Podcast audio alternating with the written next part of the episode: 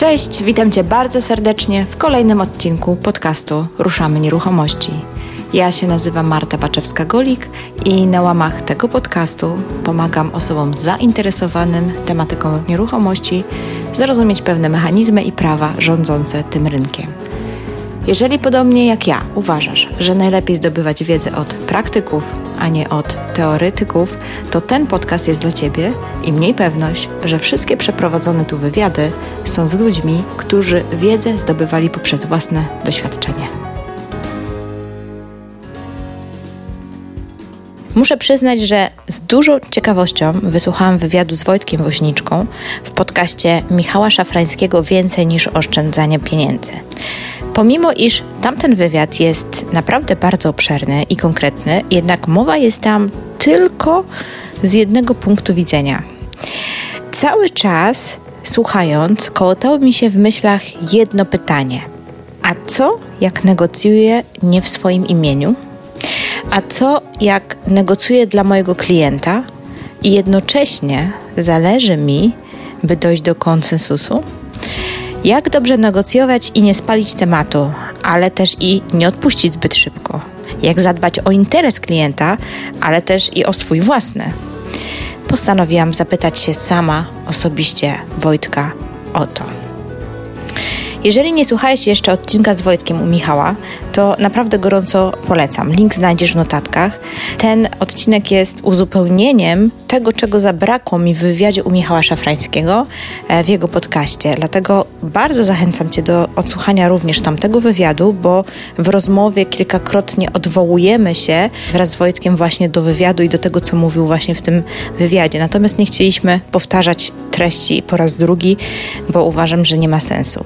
Wojtka udało mi się złapać na konferencji Vivin tuż przed jego wystąpieniem, w związku z czym ten odcinek jest dość krótki, ale bardzo treściwy i dość intensywny.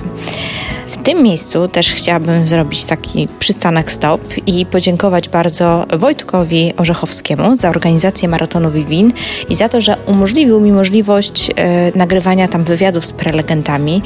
Także Wojtku, wielkie dzięki. Robisz naprawdę super robotę na polskim rynku inwestorów w nieruchomości.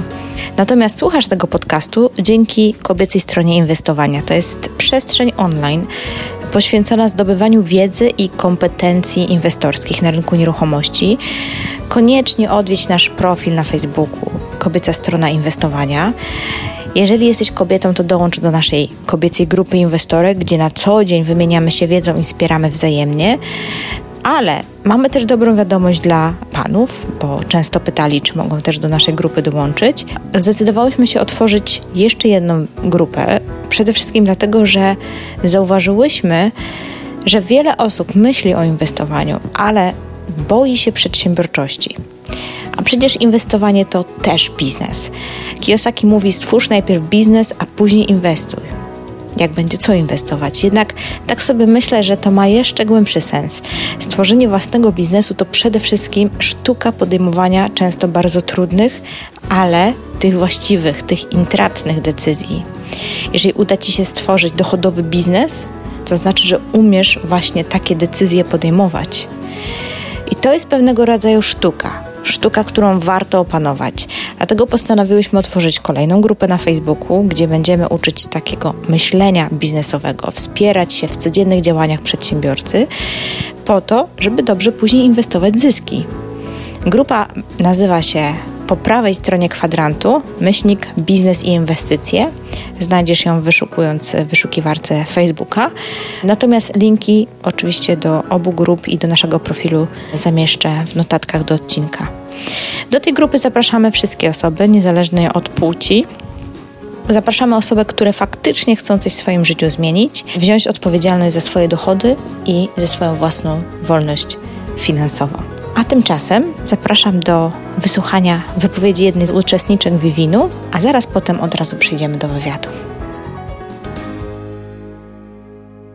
Mam takie pytanie, które zadaję tutaj właśnie różnym osobom, ponieważ jesteśmy na konferencji e, maratonu, gdzie przyjeżdżają inwestorzy albo osoby, które myślą o inwestowaniu. Czy ty mi możesz powiedzieć, e, czy jesteś takim inwestorem już zaawansowanym, czy już masz coś za sobą, jakieś pierwsze inwestycje? Mamy za sobą pierwsze inwestycje, mamy za sobą kilka flipów z sukcesem w Poznaniu.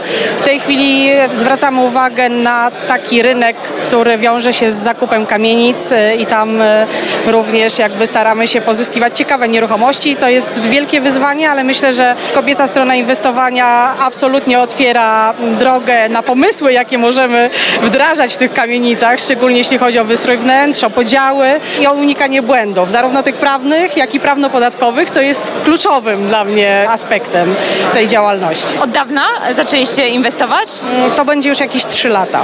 3 A lata po, doświadczeń, nie... ja się dołączyłam, e, więc jakby tak e, realnie sama jako Aleksandra działam na rynku około roku, natomiast e, wiążąc się z Global Investor Club i z firmą Platan w Poznaniu mogę powiedzieć, że to już będzie 3 lata.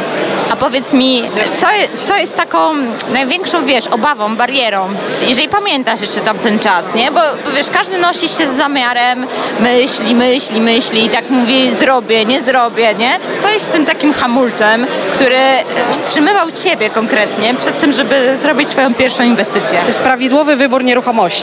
E, jeżeli mówimy o flipach, to czy ja wybieram właściwą nieruchomość, aby ta jakby po upgrade'owaniu stosownym przyniosła mi taki zysk, jakiego oczekuję. Bo sprzedaż e, idzie dużo łatwiej niż ten pierwszy krok, czyli zakup i związane wszystkie te z tym e, formalności, formal, formalności no, szczególnie podatkowe później, tak? Jakby tutaj brakowało tego wsparcia, były poślizgi, ale później jednak udało się jakoś tak na, równo, na równą, równowagę złapać. I powiedz mi, jak Ci się udało pokonać ten taki, wiesz, lęk? No bo to, no, mówmy się, to jest pewnego rodzaju lęk, strach. Jako prawnik absolutnie przyjęłam do siebie, że mam niewielką wiedzę o ekonomii. E, pochyliłam się nad tym, znalazłam mentora, który mi w tym e, pomógł i jakby udało się opracować taką strategię, która była dla mnie właściwa. I myślę, że takie wsparcie merytoryczne na początku dla każdemu da taki bufor i poczucie bezpieczeństwa.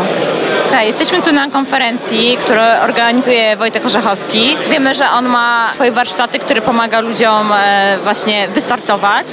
Natomiast mnie interesuje, czego tak naprawdę, jakiej wiedzy potrzebują początkujący inwestorzy, albo jakiej wiedzy ty byś potrzebowała, żeby po prostu móc się rozwinąć i pójść dalej? To jest wiedza z kilku zakresów. Tak jak mówiłam, e, przede wszystkim e, chyba taki, taka lista, taki czekał, co ja muszę zrobić, żeby znaleźć nieruchomość, jak powinna podnieść jej wartość, jak urządzić takie mieszkanie, w końcu jak rozpoznać, która ekipa jest sensowna, która nie, bo to nastręcza wielu problemów, szczególnie tych przedłuża czas. E, jak sprzedać, to znaczy jak zaprezentować swoje mieszkanie, ewentualnie na kim się oprzeć. Reszty problemów nie ma. A ewentualnie, jeżeli są, e, myślimy o wzięciu kredytu na daną nieruchomość, to warto mieć dobrego doradcę bankowe, z zakresu bankowości, tak, udzielania tych kredytów. To jest wystarczające. Czyli e, jakbyś miała na przykład zakupić dzisiaj jakieś szkolenie, nie wiem, coś, co by Cię naprawdę ujęło, to co to by było? Jeżeli chodzi właśnie o zakres taki merytoryczny, co by musiało się pojawić? Jeżeli byłabym początkującą osobą, to właśnie te wszystkie aspekty, które, o których wspomniałam. A teraz? A dzisiaj chciałabym mieć e, wiedzę na temat, jak stosownie znaleźć i kupić kamienicę i jak znaleźć na to finansowanie, bo przy dużych inwestycjach to jest kwestia dobrego finansowania, bo nie wszystko jesteśmy sami w stanie podźwignąć, nawet e, zakładając, że jest nas dwoje czy troje e, do współpracy. Także tutaj banki mam nadzieję, że przyjdą nam z pokłonem. Wątpię w to, ale ciągle mam nadzieję. Tak? Także tutaj wszystkich doradców podatkowych i wszystkich doradców kredytowych chętnie, chętnie bym widziała we współpracy. Jasne. Super, super. Wielkie dzięki za Bardzo proszę, wywiad. Super. Okej, okay, Wojtek, bardzo mi miło, że kurczę, udało mi się ciebie w ogóle wyrwać, co nie jest wcale łatwe. Tak, Twoje jest... stoisko jest oblegane. Tak. Za chwilę zresztą co, co, co osoby, które będą widzieć wideo. Tak, już musiałem się uzbroić w mikrofon, tak, ponieważ za chwilę wychodzę na scenę, dokładnie. Dokładnie. E, Wojtku, bardzo się cieszę, że, że poświęciłeś czas, bo chciałam cię zapytać o temat e, bardzo ważny. Natomiast zanim, e, że tak powiem, porozmawiamy o temacie, który jest zwłaszcza dla mnie ważny, ale też dla wielu osób, które zajmują się zawodem pośrednika, to czy byś mógł dosłownie tak w trzech zdaniach powiedzieć, kim jesteś, co robisz, żeby to osoby, które jeszcze po prostu nie miały okazji trafić na twoją książkę, wykład lub e, podcast z Michałem. Tak, podcast z Michałem e, chyba naj, najwięcej osób trafiło przez ten podcast, bo e, podcast jak oszczędzać, e, jak negocjować cenę mieszkania. Tak.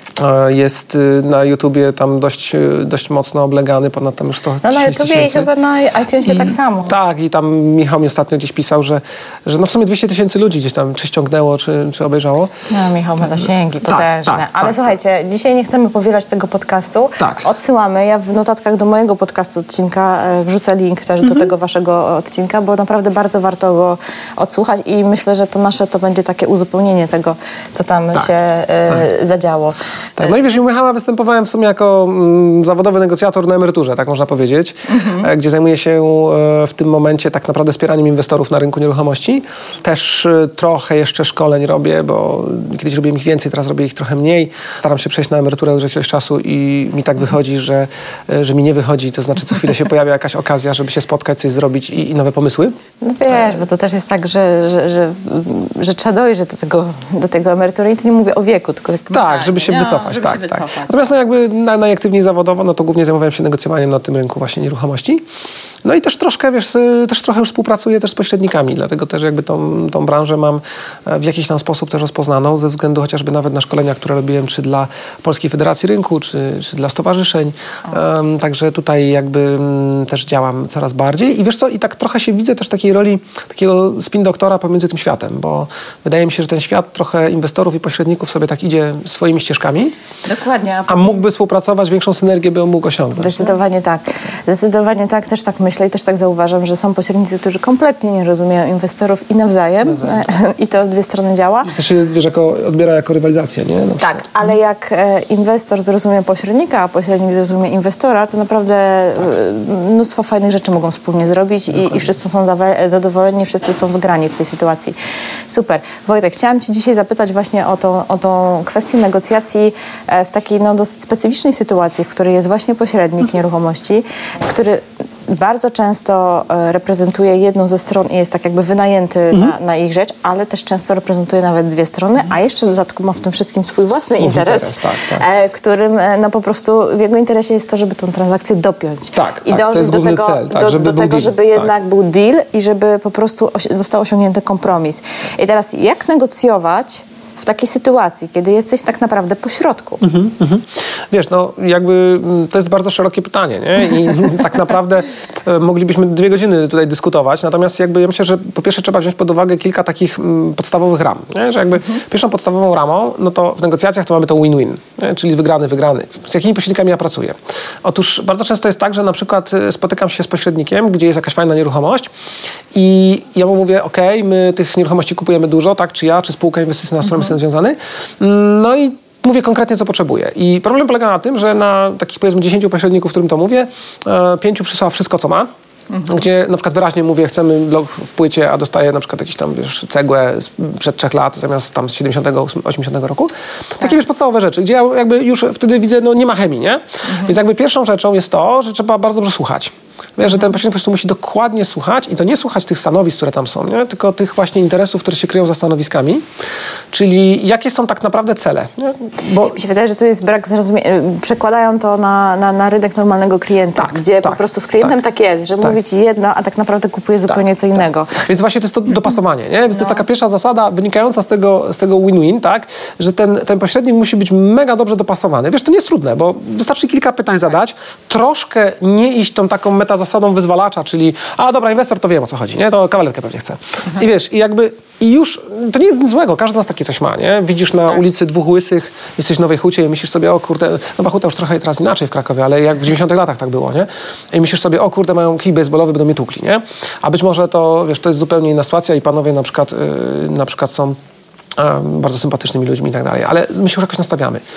Więc jakby to jest pierwsza rzecz, nie? Czyli mm, takie dobre słuchanie, ale konkretnie pod kątem tych, nie tego, co klient powie, tylko tego, co się kryje za tym, co powie, bo za każdym jakby stanowiskiem jest jakiś interes, nie? I cel, no i wspólny cel. Nie? I teraz tym celem powinno być win-win-win, tak? Czyli wygrywa klient, kupujący, wygrywa sprzedający i wygrywa pośrednik. Wiesz, rynek teraz mamy jaki mamy, nie? więc y, jest y, nadpopyt tak naprawdę, przynajmniej to się obserwuje. I faktycznie, no jeżeli mówimy, że klient jest reprezentowany mm, sprzedający przez pośrednika, no to jest to taka sytuacja, w której bardzo często moi klienci, bo ja głównie mam klientów kupujących, mhm. mówią, że ten pośrednik nie dopuszcza ich do, y, do klienta, do sprzedającego tak. i oni nie mogą negocjować. Nie?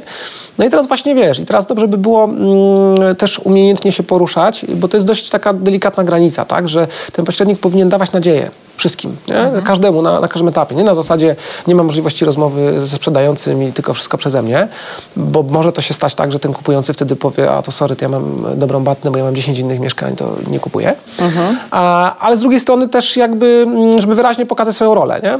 że ten mhm. pośrednik musi pokazać wyraźnie swoją rolę i właśnie w kontekście moja rola jest, żeby zrobić transakcję. Mhm. Nie, że ty, szanowny kupujący, moja rola jest taka, że ci nie zejdziemy z ceny, bo ja muszę mieć jak najwyższą prowizję. Bo wiesz, bo bardzo często na przykład kupujący mówię, ok, no jeżeli prowizja jest taka ważna, no to zafiksuj e, prowizję z e, pośrednikiem na poziomie tym, jaki jest od ceny wyjściowej, nie? Mhm. A to, co nawet zbijesz, no to i tak mu zapłacisz, tak? Wiesz, to nie ma, nie ma znaczenia. Natomiast, natomiast jakby no też y, lojalność też y, w tej branży... Wiesz co, mi się wydaje, znaczy pewnie są różni, ale jak widzę ze swojego punktu widzenia, jak mam klienta, zwłaszcza jak mam umowę na wyłączność, a, a na takich umowach pracuję, no to ja czuję, że tak powiem, wiesz, że reprezentuję tą, trochę tą drugą no stronę tak, i chcę dbać tak. o jego interes, tak. bo umówmy się, e, jak ja mam procent, e, procentowo ustawioną e, prowizję i załóżmy tam zbijemy przy małym mieszkaniu cenę o 8 tysięcy, to na moim procencie to naprawdę niewiele robi. Nie robi tak. różnicy, ale tak. mentalnie czujesz się, że jednak coś stracił twój klient. Tak, tak. I tak. to jest czasami dla mnie trudne, tak. nie? że jak tu się odnaleźć, ale z drugiej strony, wiesz, chcę też dążyć wiesz, do tego interesu wspólnego, nie? do tego naj... kompromisu. No tak, ale to wiesz, najprostszy mhm. sposób, który ja też zawsze mówię wszystkim sprzedającym, nie? no to wystaw jednak znowu trochę wyżej niż chciałeś, nie? Mhm. Czyli wtedy zrobisz większy bufor, będzie dla drugiej strony świadomość i taka satysfakcja z obniżki, nie? Mhm. A ty będziesz mieć z czego schodzić. I tutaj tak samo, nie? Można na przykład porozmawiać, wiesz, ze sprzedającym na zasadzie, ok, to spróbujmy wystawić trochę wyżej, nie? Mhm. I nawet jak później będzie obniżka, to ty nie będziesz mieć poczucia, że twój sprzedający stracił, bo i tak chciał wystawić niżej, nie? Okay. a twój kupujący z kolei będzie miał satysfakcję z ustępstw. Nie? A może się okazać, że ta satysfakcja z ustępstw będzie większa nawet niż ta różnica tych paru tysięcy tak, na transakcji. Tak, tak. No i wiesz, i kolejna rzecz też właśnie operowanie takimi niewielkimi kwotami, które już robią różnicę, nie? Mhm. Czyli żeby na przykład pokazywać tą chęć, tak? Czyli dobra, masz, możemy zejść 10 tysięcy i my od razu chodzimy 10 tysięcy i koniec. No. no i dupa. No. no to jak to powinno być? Powiedz, e, z tymi, wiesz, jak to stopniowo poukładać, tak, kiedy, no, jak obniżać i tak dalej. Znaczy zasada jest jedna, mówi się ustępuj powoli coraz mniej. Mhm. Czyli jakby mm, pierwsze ustępstwo powinno być w miarę znaczące, tak? Czyli jak masz przedział na przykład, nie wiem, 10 tysięcy złotych przykładowo, no to pierwsze ustępstwo, no to nawet może być połowa tego przedziału.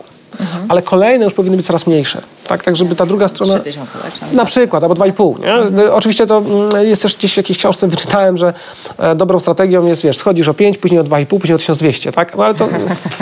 No okej, okay, czyli mi pokazuje to drugiej stronie, gdzie jest to dno i wszyscy od początku wiedzą, gdzie jest to dno i tam się spotkamy. Tak.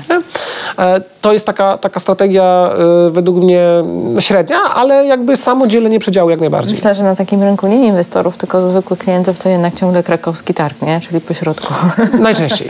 Wiesz, ja zawsze mówię, że krakowski targ to jest zła technika, y, jeżeli jesteśmy w trakcie negocjacji, bo ona zamyka cały przedział, nie? Mhm. Czyli wiesz, jak y, ty powiesz krakowski targ jest, nie wiem, 220-200 i ty powiesz jako kupujący 210, to przedział między 200 a 210 przestał istnieć właśnie. Mhm.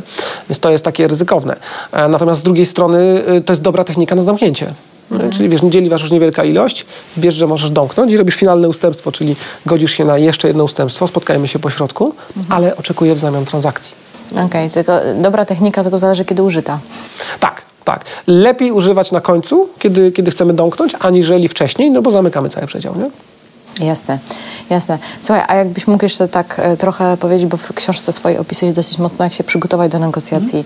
Mm. Piszesz o batnie, o watnie mm. i tak dalej. Jak z punktu widzenia właśnie tego pośrednika przygotować sobie taką batnę i jak się mm. przygotować do tego typu negocjacji, kiedy ma dwie strony i tak naprawdę musi tutaj dążyć do, do, tak, do kompromisu, tak. nie? Wiesz, no jakby podstawowa sprawa jest taka, że mamy mm, sytuację, w której y, to są jego klienci, to jest biznes, to jest biznesmen, tak? On to sprzedaje. Mhm. Czyli pośrednik sprzedaje sprzedaje swoją usługę, więc jakby ma klientów, którzy tą usługę kupują, tak? Więc on też powinien mieć swoją batnę, nie? Oczywiście, no Więc właśnie. batną jego, no to jest oczywiście mieć jak najwięcej tych klientów, tak? Mhm. Ale też batną może być na przykład mm, jakieś takie alternatywne rozwiązania dla transakcji, nie? Czyli, czyli wiesz, y, może podsuwać jakieś alternatywne rozwiązania, tak? Że na przykład, panie Wojtku, okej, to jest fajne mieszkanie, jak pan go nie sprzeda, to na przykład możemy rozważyć, nie wiem, oddanie w zarządzanie albo, albo wynajem, albo podnajem jakiś komuś i tak dalej, i tak dalej. Więc jakby, kiedy nie ma tej batny, wiesz, na zasadzie inny klient, to fajną batną dla pośrednika może być zasugeruj inne fajne rozwiązania z tą nieruchomością. Okej, jeszcze może powiedzmy dwa zdania, co to jest batna, bo może ktoś nie wie. Tak, no batna to jest po prostu naj, najprościej mówiąc alternatywa na wypadek, gdyby negocjacje zakończyły się fiaskiem. I musisz to mieć po to, żeby nie za, lek, za miękko negocjować, żeby się nie zgadzać od razu na, na wszystko, nie? I teraz nawet w kontekście mówię negocjacji pośrednika y, prowizji. Prawda? No bo wiesz, że jak masz 100 klientów i mówisz komuś, nie wiem, strzelam, 3%, tak? A ten ktoś mówi, nie, sorry, płacimy jeden, e, no to mówisz, no to sorry.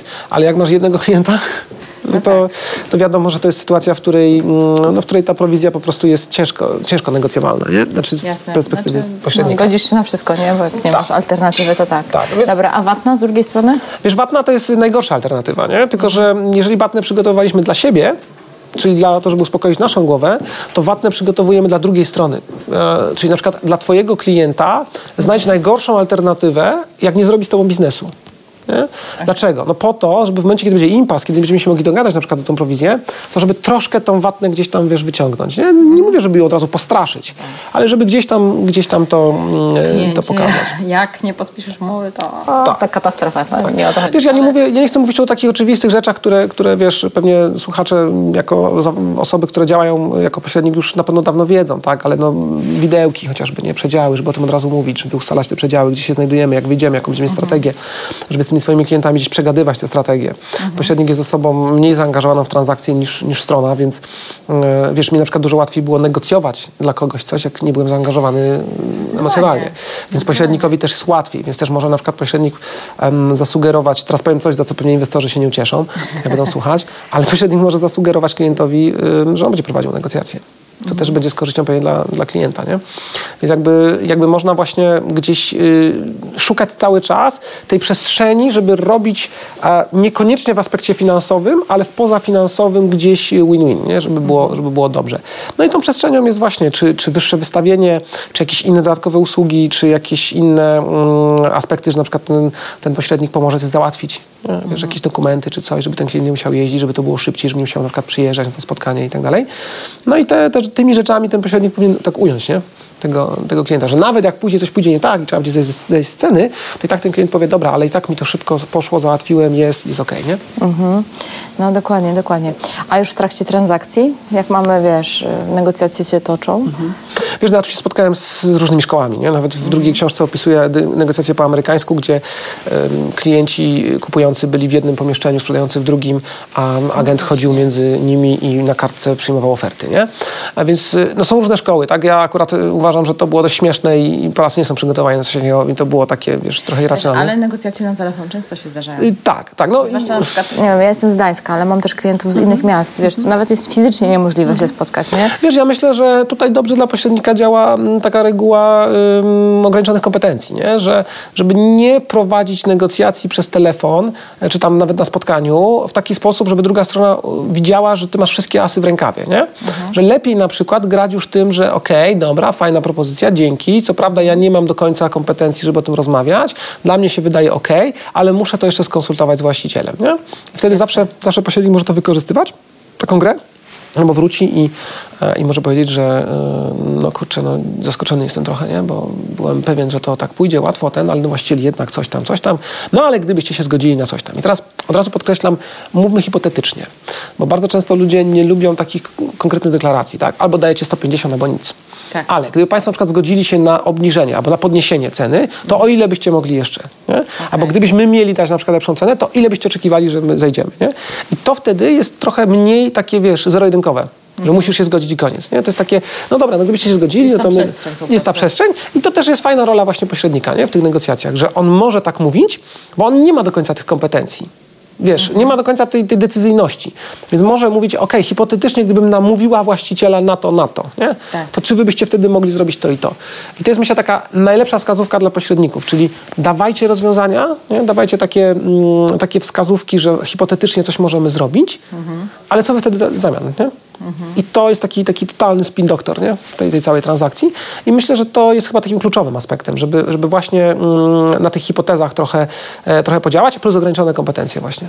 No ale to jest w ogóle fajny, fajny argument, nie? Że, że właśnie można w każdym momencie przerwać. Tak tłumacząc się właśnie, że muszę konsultować i, i pójść dalej. Tak, I, to jest, tak, I to jest fajne. Każdy ochłonie, każdy też sobie przemyśli. To raz. Dwa, też, y, też może trzeba konsultować. No, no nie zawsze jest tak, tak, Że, że wiesz, że ty masz pełne wszystkie no w rękawie. Nie? Też jeszcze jedna ważna kwestia, która tutaj mi się tak gdzieś, wiesz, kołacze po głowie zawsze, że mm, no pamiętajmy też trochę, że pośrednik też może być inwestorem, nie? Więc, więc wiesz, no rozumiesz, e, jak jest, jak jest taka transakcja, w której mm, ona jest oczywiście trudna, no bo jak sprzedający, reprezentujesz sprzedającego i nagle powiesz, dobra, ja to kupię, mhm. no to od razu się lampka zapala, nie? O kurde, czyli pośrednik widzi w tym e, szansę, czyli jak widzi w tym szansę, to znaczy, że jest za nisko, nie? Mhm. Więc jakby widzi w tym dobrą okazję, może nie szansę. E, więc jakby to jest też takie e, ryzykowne, no ale to też można wykorzystywać dla siebie, nie? Mhm. Że jeżeli tylko masz cash albo dostęp do, do cashu, no to możesz to, możesz to fajnie zrobić, nie? No, dokładnie. Słuchaj, jeszcze chciałam Cię o jedną rzecz zapytać, e, bo też tam mm, wyczytałam u Ciebie, że piszesz, że negocjacje to gra i chciałam Cię zapytać o tą grę. Mhm. Na ile właśnie e, tak z punktu też trochę etycznego i takiego, wiesz, moralnego, na ile tak zwane typowo takie blefowanie. Tam nawet opisujesz przypadki, gdzie na przykład tam podstawialiście kolegów mm -hmm. gdzieś tam negocjując -hmm. jakąś tam wynagrodzenie, mm -hmm. czy, czy, czy, w ogóle chyba stanowisko pracy, już nie pamiętam. Tak. I tak dalej, i tak dalej. Na ile to wszystko jest faktycznie, e, etyczne. wiesz, takie etyczne i jest okej, okay, a na ile to, wiesz, jest rozgrzeszone, że to jest część negocjacji. No właśnie, Jak do tego podejść? Ja myślę, że to jest indywidualna sprawa, bo mhm. wiesz, trzeba mm, popatrzeć na to tak trzeba o tym mówić, żeby ludzie mieli świadomość, że takie rzeczy funkcjonują, istnieją. Nie? I mhm. też, żebyśmy mieli przed nimi bronić. To jest pierwsza rzecz. Druga rzecz, e, jakby masz pewne narzędzia, ale to człowiek decyduje, których użyje. Więc wiesz, więc jeżeli na przykład y, masz w domu tasak, to ten tasak nie służy po to, żebyś wybiegła na ulicę i zaczęła nim wywijać Jasne. do ludzi. Więc moje ocenie jest tak, mm, warto to znać, warto wiedzieć, że to może być, głównie pod kątem obrony, natomiast to już jest kwestia indywidualnej decyzji. Nie? Wiesz, mhm. ja często mówię, że absolwenci moich treningów y, osiągają lepsze wyniki ode mnie niektórzy. Nie? Dlaczego? No i zacząłem się nad tym zastanawiać i stwierdziłem, okej, okay, mają wiedzę, mają umiejętności, i teraz kwestia zawieszenia poziomu wrażliwości. Mhm. Wiesz, jak ja idę na mieszkanie, na którym jest jakaś, nie wiem, sytuacja ciężka, bo jakaś choroba czy coś, no to ja już e, nie chcę dalej robić, wiesz, nie, wiem, że można, ale nie chcę. Mhm. Nie? nie? chcę już robić kłopotów w tej rodzinie. Czasem raz nam się zdarzyło, że, że, że pamiętam, kupiliśmy mieszkanie po to, żeby nie kupił ktoś inny. E, żeby nie szedł niżej, nie? bo wiedzieliśmy, że tam jest możliwość zejścia, cena była ok i też po prostu, żeby, żeby jakoś tą rodzinę ochronić. Ale wiesz, ale ktoś może być w innej sytuacji, może mieć inny poziom wrażliwości, może patrzeć tylko wiesz, przez pryzmat y, celu i tak dalej. No i to zrobi, nie? Nie mam na to Jasne. wpływu, ale to jest decyzja indywidualna każdego z nas. Ten arsenał tych technik jest dostępny, trzeba o nich mówić, natomiast decyzja, jakie stosujemy. Nie? Jasne. Czyli słuchajcie, polecamy książkę. E, negocjacje? Czy negocjuj? Negocjuj, negocjuj, tak. www.negocjujzwyciężaj.pl Dokładnie, zamieszczę link. E, ja już pierwszą część przeczytałam, druga przede mną. E, gdzie jeszcze można Ciebie znaleźć? Wiesz co, no, na tego typu konferencjach, takich większych spotkaniach branżowych z reguły jestem, nie? więc yy, generalnie no, w internecie no, trzeba, trzeba poszukać trochę. E, ja czasami tam na, na fanpage'u wrzucam informacje, gdzie, kiedy będę i tak dalej, więc to, to bez problemu, więc na fanpage'u można poszukać fanpage'a na, na Facebooku. No i w zasadzie dużo mnie tam gdzieś jest. Nie? A będziesz robić jakieś szkolenia dla pośredników w negocjacji? Coś Wiesz, masz w planach co, y, Dla pośredników to mm, sam osobiście nie organizuję, ale organizowane przez y, Polską Federację Rynku Nieruchomości albo przez na przykład Warszawskie Stowarzyszenie Pośredników. Mhm. Także takie. No i ewentualnie też, y, wiesz, bardzo często jest tak, że po prostu same um, firmy, no nie, nie będę mówił nas, bo to, bo to wiesz, moi klienci, ale po prostu sobie mnie wynajmują do, do, do siebie, do, do firmy nie? Mhm. I to jest o tyle, o tyle fajne, że wtedy wiadomo, że ten koszt jednostkowy na osobę jest niższy, e, niż by, niż by wiesz, e, wysłać 10 osób, 12 na szkolenie otwarte. Nie? Zresztą ja ze szkoleń otwartych dla pośredników nie prowadzę. Mamy tylko e, trening dla inwestorów nieruchomości z negocjacji otwarty, okay. właśnie pod edukacją inwestowania i to jest wszystko. Rozumiem. W najbliższym czasie coś się będzie działo? Coś możesz zapowiedzieć? Yy, wiesz co, będzie trening yy, dla inwestorów nieruchomości w marcu Aha. i prawdopodobnie gdzieś yy, wiosną, wiosną taką późniejszą będzie kolejna edycja dla pośredników. Tylko jeszcze nie wiem, czy to będzie szkolenie z pozyskiwania ofert, Aha. czy będzie, czy będzie negocjacji trening dla pośredników w Federacji, Polskiej Federacji Rynku. Super, dobra to ja się do Ciebie uśmiechnę po wszystkie linki, zamieszczę w opisie, Jasne. żeby było łatwo wszystkim trafić, bo myślę, że pewnie sporo osób będzie zainteresowanych. Zapraszam. E, także zapraszamy. Wielkie dzięki. Lecisz Dziękuję. na wystąpienie. Tak, właśnie. Już... Cieszę się, że w ogóle tak. znaleźliśmy tak. chwilę. Za chwilkę zaczynam. Dobrze, fajnie. Dzięki. Dziękuję bardzo. No. Trzeba przyznać, że Wojtek jest naprawdę specjalistą w swojej dziedzinie. Gorąco polecam jego książki. Tam zdecydowanie więcej dowiesz się, jak przygotować do negocjacji. Jeżeli jesteś pośrednikiem nieruchomości, to jest to pozycja numer jeden na liście lektur obowiązkowych. Natomiast książki pokazują też inne przykłady z życia, więc jak najbardziej możesz również przeczytać tą książkę, niezależnie od tego, jaki zawód wykonujesz, a nawet jeżeli pracujesz gdzieś na etacie, to sztuka negocjacji przydaje się w różnych momentach po prostu zwykłego życia. Jeżeli podobał Ci się ten odcinek, to poleć go swojemu znajomemu. Udostępnianie i polecanie podcastu jest dla mnie naprawdę największą nagrodą za czas, jaki poświęcam na każdy odcinek. A uwierz mi, jak ktoś prowadzi biznes, inwestuje i jeszcze pełni obowiązki mamy, to czas jest na wagę złota. Polecenie i udostępnienie tego odcinka lub jakiegokolwiek innego odcinka z podcastu Ruszam Nieruchomości jest dla mnie największym motorem motywacyjnym do tworzenia kolejnych odcinków. Dlatego jeżeli chcesz mi pomóc utrzymać tę motywację, to podaj dalej, napisz miłą recenzję, komentarz lub cokolwiek. Daj znać, że jesteś tam po drugiej stronie, bo fajnie wiedzieć, że ktoś słucha po drugiej stronie, że ktoś tam jest. Ok, jeszcze tylko krótko przypominam o tym, e, byś zajrzał lub zajrzała na nasz profil Kobieca Strona Inwestowania na Facebooku oraz do naszej grupy po prawej stronie kwadrantu Biznes Inwestycje lub jeżeli jesteś kobietą, dołącz również koniecznie do naszej grupy inwestorek, która nazywa się tak samo jak profil, czyli Kobieca Strona Inwestowania. Wszystko oczywiście znajdziesz w wyszukiwarce Facebooka. Jeżeli jeszcze też nie polubiłeś fanpage'u po samego podcastu Ruszamy Nieruchomości, to również serdecznie zapraszam, bo tam zawsze publikuję wszystkie nowe odcinki i wszystkie newsy związane już stricte z samym podcastem. Także pozdrawiam Cię serdecznie, wielkie dzięki, że jesteś i do usłyszenia niebawem.